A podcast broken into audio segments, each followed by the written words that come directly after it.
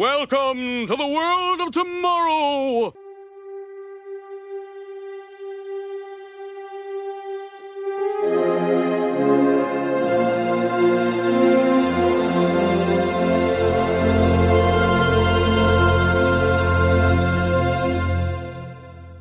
Hello, everyone, and welcome back to Welcome to the World of Tomorrow. I'm your host, the Admirable Admiral, and as always, my very lovely co-host, Mr. Jim Strangepork. How's it going, buddy? It's going good, Admiral. How are you? I am great. The Honorable Tesla's here. We're in your reg- we're in our regular recording area. We're not cramped up, you know. We're we're fine. We we're able to breathe. We're able to touch walls on both sides, not at the same time while you're in the center. That's good. Yeah. Jim, why don't you tell the people what we do here and what production order is? Absolutely. So we are a Futurama fan podcast. I almost mispronounced the title of the show. Uh, we take it upon ourselves to watch every single episode of the wonderful, amazing, hit animated sci-fi comedy series Futurama. For free? Uh, we were for free, unpaid, as of now. Hint, And- hint, wink. and I nudge, like how people are probably like, yeah, they're probably getting paid for free because they can't say Futurama correctly. Yeah, Nerds. that's, that's, that's right. Uh, we will take each episode. We're going to break it down, run through what ha- happened in the episode. We'll talk about some of the things that made us laugh and cry and whatever else emotions we felt. Uh, only cried once so far. Um, oh, luck of the Fryrish. Anyway, um, we will tell you things that we want from the future, and we'll share some fun facts about each episode with you. And production order. Yes, yes, and production order is important. So we do go in production order. That has not been vital in the first two seasons as much, but it is pretty intricate. Like it's it's crazy. If you're not going in production order with us, you're going to get completely lost. That means if you're watching on Hulu, you're watching in broadcast order. If you were watching on the old DVDs, you are in production order. You are good to go. Um, this is the way they were made. This is the way that they were meant to be seen. So. Yes. All right, guys. So with that, let's jump right into that's Lobstertainment, episode eight of season three. Original air date February twenty fifth, two thousand one. The caption is uh, deciphered from crop circles, Yes. and the cartoon is Boxcar Blues, nineteen thirty. I feel like we've seen this one before. Yeah, Yeah. I don't know. It looks familiar. They may have reused, uh, you know, a different segment from the same cartoon. Exactly.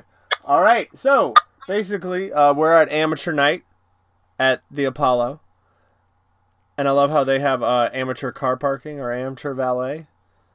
Yes. That as well. Uh, so uh, was it F- a Funny Bot 5.0 Humorbot, Humorbot 5.0. was uh was up first, uh, and then you have your favorite one of your favorite characters is back. He shows up again. Uh, the liquid guy. Forgot his name. Florp. Yes. Is it Florp? I forgot. Um. Yeah, I can't remember the character's name at all. But uh, basically, he comes to introduce Dr. Zoidberg. And Dr. Zoidberg's like, hey, what's the deal with this? Just basically being as unfunny as possible. Uh, and I love how they, they try and get him with the hooks. You know, the little, if you're bad, Yeah, the, the big. the canes, yeah. Um, and then I love how they, they, do they hit him on the head and he falls down, or? Yeah, they just take him. They like just whack him on the head. Right. And so then they go back to Planet Express, and uh, he talks about how uh, his uncle, his his uncle or his great uncle, Um. It was his great uncle. yeah, great uncle Zoid, Harold Zoid. Um. So then he goes and he decides. Basically, we see. Uh, I love how the professor takes out this giant laser disc, like LP Yes. size laser disc, disc, and then he poses Yes. and they watch, you know, a short, and uh, basically it's in the vein of Laurel Hardy and uh, Charlie Chaplin. Yeah, yeah, an old kind of a Charlie Chaplin film, really. Right. Yeah. But Um, holodisc. and and then uh, so uh, Zoidberg decides to write his his un- his great uncle Harold in his own ink a letter. Um, Yes. and so Zoidberg thinking that Harold is a very illustrious, you know, Hollywood producer, Hollywood actor. No, a rich doctor. No, no, no, no. I'm saying Zoidberg. thinks- Zoidberg, his uncle, is still rich. Yeah. Yeah. Uh, come to find out, he's not. He's living in an old folks' home with a lady who just randomly hisses at people for no reason, which I find that Yes. hysterical. Um, so then, uh, and then he writes back to uh, Zoidberg and lets him know, "Hey, you're a rich doctor. I think you should come. You know, ha- come out and do this. We could produce a movie together." So Yeah. So uh, they so they leave to go to Hollywood, um, which is funny because weren't we in L.A. like a couple weeks, a couple, a couple episodes ago? Yeah. Um.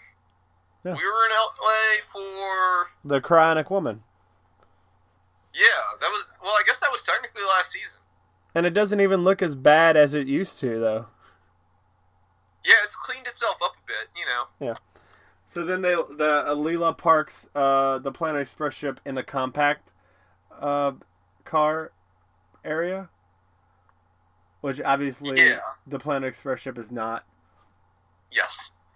Uh, and then uh, they decide to uh, go, you know, to go on the um, tours to see people. Yeah, the the Star Tours. Right. And I like how she makes the joke as, uh, "Oh, you'll get, uh, you'll get recognized," which nobody's ever been recognized according to her. Yes. Um, and so then they, you know, they they go to the house and they see Mel Gibson's house, his little house. With, with Yeah, with where the head lives. yeah, and he opens the door and he's kind of like, he's kind of got shifty eyes. Uh, and so then we see uh, Calculon, and then Bender decides to go and meet Harass. Calculon, even though he's met him before. Yeah. I love how he keeps Calculon. Yeah, he keeps bringing it up. He's like, "Hey, it's me. You met me before. Remember? Saved your life. Blah blah blah blah blah." blah. And he's like, "Uh, no, I don't remember." Now, if you can, if you can boil water to a 212 degrees, I don't need you. So then he closes the door, knocks on it again, and he goes, "Sir!" I said, "Oh, that guy? That guy was named Bender. I'm Boiler." Yeah, and then he just he becomes his like shower head. Yeah, and then he's like, "Thanks, Boiler." Oh, you can call me Bender. Like, yeah. um, which the question is number one: Why do robots need to take a bath?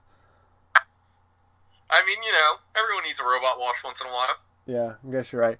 Uh, and so then they decide to they go back they go near the restaurant that uh, Zoidberg and his great uncle Harold is supposed to be at. Um, you know, it's called Ebola. What's the name? That's right. I was like, I, I wrote this down somewhere. Ebola, which is what? Okay. So then they kind of, you know, have their they have their lunch and they basically they're trying to like outdo each other like, "Hey, yeah, I'm rich and you're rich." So they basically don't want to let each other down. Yeah, so they they go to this like fancy restaurant. Right.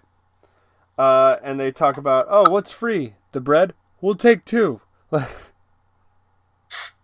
and so then Fry and Leela uh really don't do that much this episode. No, they they try to find parking. Yeah, they just try to find they try to find parking, and they um, we'll kind of go we'll kind of go through that one really quick because that's like a story mode. That's a story that doesn't really it doesn't really do the bigger picture more. Like it doesn't help out the bigger picture. Yeah, it doesn't really do much of anything. It's just a bunch of side jokes. So they get into the La Brea tar pits. yeah. Um, Well, this, this comes later because they're trying to go to the premiere. right, So. but we'll talk. We're just gonna mention that, that they're in the La Brea tar pits, so I have to keep going back to them. Yeah, yeah. Uh, and so then uh, Bender, Zoidberg goes to Bender and he's like, Look, I need some money from Calculon to put up this money that my uncle wants to make. So he basically gets Calculon to give him money to do the movie because it's with Harold Zoid, which is. which Calculon loves, but he also wants an Oscar. Yes. Yeah. He he wants an Oscar. Um, and so he he agrees to do this movie because it, Bender said he can guarantee him the Oscar, Right. and it's working with Harold Zoid. Right. So they uh, they make a movie called The Magnificent Three. Yes. Um, and it's basically uh, Harold Zoid is the father, is the president of the United States, and then the and vice, Cal Dawn plays his son. which is also the vice president, right? Yes, who does not want to follow in his father's footsteps and become president. Right. Uh, so basically, some scenes interact, and it's it's really like it's bad. It's bad. Well, because he keeps telling them to do like dumb slapstick comedy in the background right. It's of bad. his dramatic film. Uh, so then they just kind of do the slapstick, uh, and then it, does he get thrown off the top of the White House, or does he fall off the top of the White House? He like falls off the like the White House balcony and falls to his death, and then Zoidberg playing the uh, like I don't even remember what he's supposed to be. He's like a general or something. Comes in. The president is dead. Congratulations, Mr. President. We just get Calculon screaming, "No!" and that's the end of the film. And that, and so then uh, they go. They're watching the premiere of this, and everybody's done. Everybody leaves. Which, let, got got to cut back for a second because one of my favorite lines in this movie is when they're like, "Okay, people, we'll see you all at the premiere. How long will that take?" Well, editing is a long and expensive process, but we spent the entire budget on pies, so it'll be ready Friday.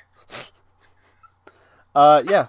So they take they do they do the premiere, and everybody's gone at the end. Um, so basically, Calculon uh, swears that someone will die if he doesn't get the Oscar. Yeah, he's going to kill them all. Yeah. Uh, so then Zoidberg and Bender rig the Oscars. Yes. Yeah. Uh, and so then uh, Billy Crystal is host of the Oscars at this one. At this point, Yes. At the 1074th Academy Awards. yes. Which I think that is actually accurate of what what the It would be. yeah. Uh, so then, uh, uh, and what about Joan Rivers? What about her head? Oh, Yes, Oh. she's like interviewing people on the red carpet. yeah, and the uh the gorilla's there, like Yeah, the gorilla that was made from the DNA of Jack Nicholson. yes, yes, and it's like, uh, and so then we, uh, so then basically they have the point where, uh, they're giving out the nominations for best uh can products because the Slurm, Uh, best product placement. yeah, the Slurm machine is Yes. is naming the awards, and I love how he they can't say Star Trek. Yeah. yet. So what? Well, what was that? Can you do this whole thing? That because it was funny because uh, I was listening to the commentary, so I didn't hear it. Um, I would have to pull it up. Oh, okay. So basically, they just kind of go, "Oh, this, oh that," uh, and then they choose the best product placement, which is obviously horrible to do that. Uh, and so then Zoidberg walks out, throws Billy Crystal into the audience, and starts naming the awards. Um, like, oh, uh, best actor is this, that, that.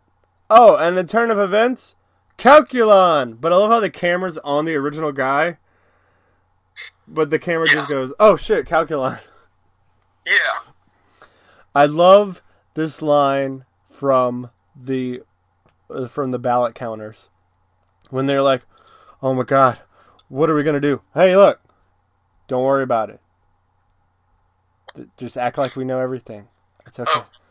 And I did just get the uh, the uh, nominees for best product placement. Okay. It was best soft drink placement. It was Star Trek: The Pepsi Generation. They call me Mister Pibb and Snow White and the Seven Ups. Ah, did you get the joke with the ballots with the ball the people with the ballots? Because that was hysterical. I want to do that joke Yes. justice. Why don't you go ahead and say that joke, that line? You have it? Oh, um, it was uh, uh, when oh God, when they um, when they he um announces like instead of that other guy, you get the bag and it's like, uh oh, he read the wrong name. Shh, just play along like they did for Marisa Tomei. Yeah, like it's just like shh, don't worry about it. It's fine. uh, so then they kind of uh, uh, you know, he really he Zoidberg opens the thing and looks at it and he goes, "Wow!" In a turn of events, Harold Zoid won the Oscar. And Yes. and they're like, "What the hell?" so then Yeah, and so Harold, Harold Zoid goes up and accepts it and everything. without being nominated, that's the funny part. Without being yes, And so then he's like, "Oh, thank you guys, you're so awesome." And I love this part when he's like, "Oh, blah blah blah this," but you know what's better than one Oscar? Two Oscars. Okay, okay, what was the point? Like, you don't have two Oscars. yeah, So then basically he's uh-huh. just he's kind of like, it's kind of nice for him as a generation because I mean slapstick isn't the best humor, but it's nice that he is getting noticed for all the work that he did. Like it's nice that everybody actually cares for him. Uh, and then you Yeah. get the monkey from uh, the monkey with with Jack Nicholson's DNA, like hanging from the chandelier. yes, Uh, and so then we go to an Oscar after party. Uh, and uh, I love how is it Bender, Zoidberg, and Harold Zoid are you know all sitting there, and Calculon walks up and they're like, "Oh my god, we're gonna die!" So they hide her at a table. They go hit the deck, so they hide her at a table. yes, And then uh, Calculon comes up and he's like, "Look, I'm gonna kill you because I want the Oscar. You promised me an Oscar." So then Harold Zoid gives it to him. He's like, "Look, it's fine. I made a Hollywood movie. I don't care. Like you can have the Oscar. I don't care." And Calculon, like, I guess, kind of realizes not at that point, but maybe he came to his terms before that, where he was just like, "You know what? You're right. I need to earn the Oscar on my own. I don't need it Yeah. handed to me."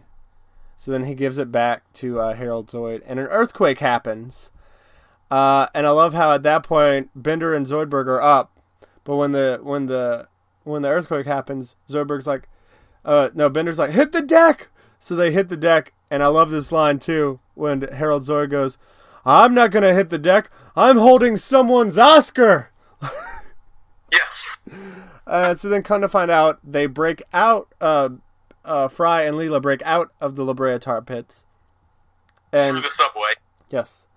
Uh, and they're going to go in, but they can't get in because they don't have an invitation, but yet they see that Sylvester Stallone's skeleton is with them. Yes, Uh, well, some caveman skeleton. right. So they assume it's Sylvester Stallone. Uh, but yeah, that's it. That's the that's the end of the episode. It's nice, short, and sweet, and to the point. Yes, Uh, there's a couple good jokes in there. Not not the best, but still good. Uh, yeah, it's got some good moments. yeah. Jim, why don't you uh, tell people what is the next episode we will be reviewing? Yes, so the next episode we will review is the Cyber House Rules. Yes. Yes, yes, yes. All right, Jim, so let's jump into things I want from the future. You go ahead, Jim. Uh, I want a silent black and white holodisc film. Ah. I want a boiler named Bender. Yes, Uh, and I want to watch, he's there as your shower head. yeah, I want to watch an uncut version of The Magnificent Three. Yes. Yes. Or the script. It doesn't really matter. Yeah, I honestly I think it would make if like you know aside from the fact that they clearly make it the worst movie ever, it honestly sounds like a plot that would be somewhat interesting to read. Exactly. Exactly. Uh, you got any else? Uh, anything else from things I want from the future? No, that's that's really it for me. Okay. All right, let's move on to fun facts. Ah, fun facts. So we have. Uh, so why don't you go ahead first? Because I have a couple of uh, and a couple of voice actors' names, but you go ahead. Okay, uh, so first of all, for me, um, the the tour bus that they're on, I mentioned the name earlier, Star Tours. That is actually uh, a Star Wars Disneyland attraction, uh, Disney World. Like you can ride it. It's it's literally the name of the Star Wars attraction at the Disney parks. I wonder Uh, if they had to change it. Yeah, I like. I don't know if it was supposed to be a reference to that, but it, it really is funny. It's like, yeah, the the whole ride is like you go on a, a space tour to Endor and get like diverted and blow up the Death Star. Exactly. Um, and in Star Wars references, if you n- pay attention at uh, the Oscars, one of the people in attendance is the head of Jar Jar Binks in a jar. Yeah. Um. Uh. And also, um. I have. I'm gonna do some. I'm gonna do some fun facts, but I have a big juicy, um. Uh, fun fact that it always irks my nerves when people say the words wrong. Uh. So Hank Azaria is obviously, uh, Harold Zoid. Uh. Yes. Uh, he's also a lot of people don't know, but he's Moe from Simpsons, but he's also the Blue Raja from Mystery Men. Uh, and also, um, He was also Gargamel in the Smurfs. exactly, exactly, yes. I forgot about that because I don't really. I, He, he's also the villain of one of my favorite stupid forgotten comedy films, the movie Run Fat Boy Run. oh shit, he is in that one.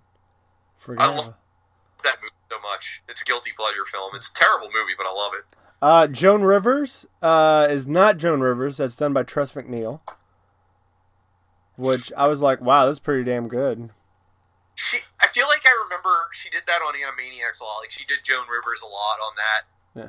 And the thing that really like blew my mind is that Billy Crystal was not played by Billy Crystal. That was played by uh, Phil LaMarr. Huh? Yeah, the guy who does the voice of Hermes. That threw me for a loop. I was like, really? it's like okay. Yeah, that's crazy. Um, uh, double check to make that uh, to make that to make sure that's right. Um, I think so, or maybe he was a soda bot. I'm not sure, but I think they said he was the Billy Crystal's head. But the thing that irks my uh-huh. nerves about a lot of things is yes, I said it, but I wanted to specify about how it not how it should not be said.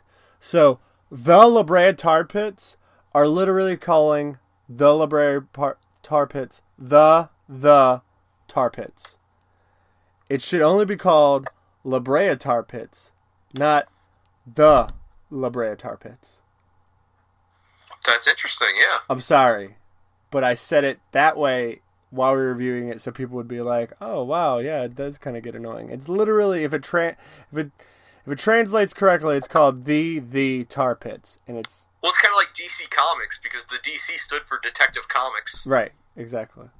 exactly. Um, and yes, it was Phil LaMarr. That is Okay. correct. Yeah, I wanted to make sure I was right. Uh, all right, Jim, you got anything else before we head out? No, that's it for me.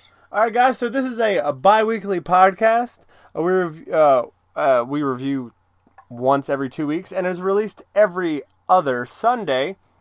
And guys, also you can check out my other podcast, Cinema Gems, on lowrampictures.com. Thank you, Marty, and the Arrogant Observer for letting us use your website. Kevin George, thank you for letting us use your music. And also, guys, you can follow me on Twitter and Instagram on Holland Sci-Fi. And you can follow me, well, you can email us at cinemagems15 at gmail and let us know, hey, you guys suck, or hey, you guys are all right. I mean, any any input is great. Any input. Yeah. Even if we're like, oh, you know what? You're a fucking stickler for the La Brea Tar Pits. Well, fuck you. Yeah. But let us know, Exactly. and we'll let you know that. Exactly. But guys, that has been everything. We'll see you in two weeks when we review Cyberhouse Rules. All right, guys. So wipe your hooves and see you later. Bye.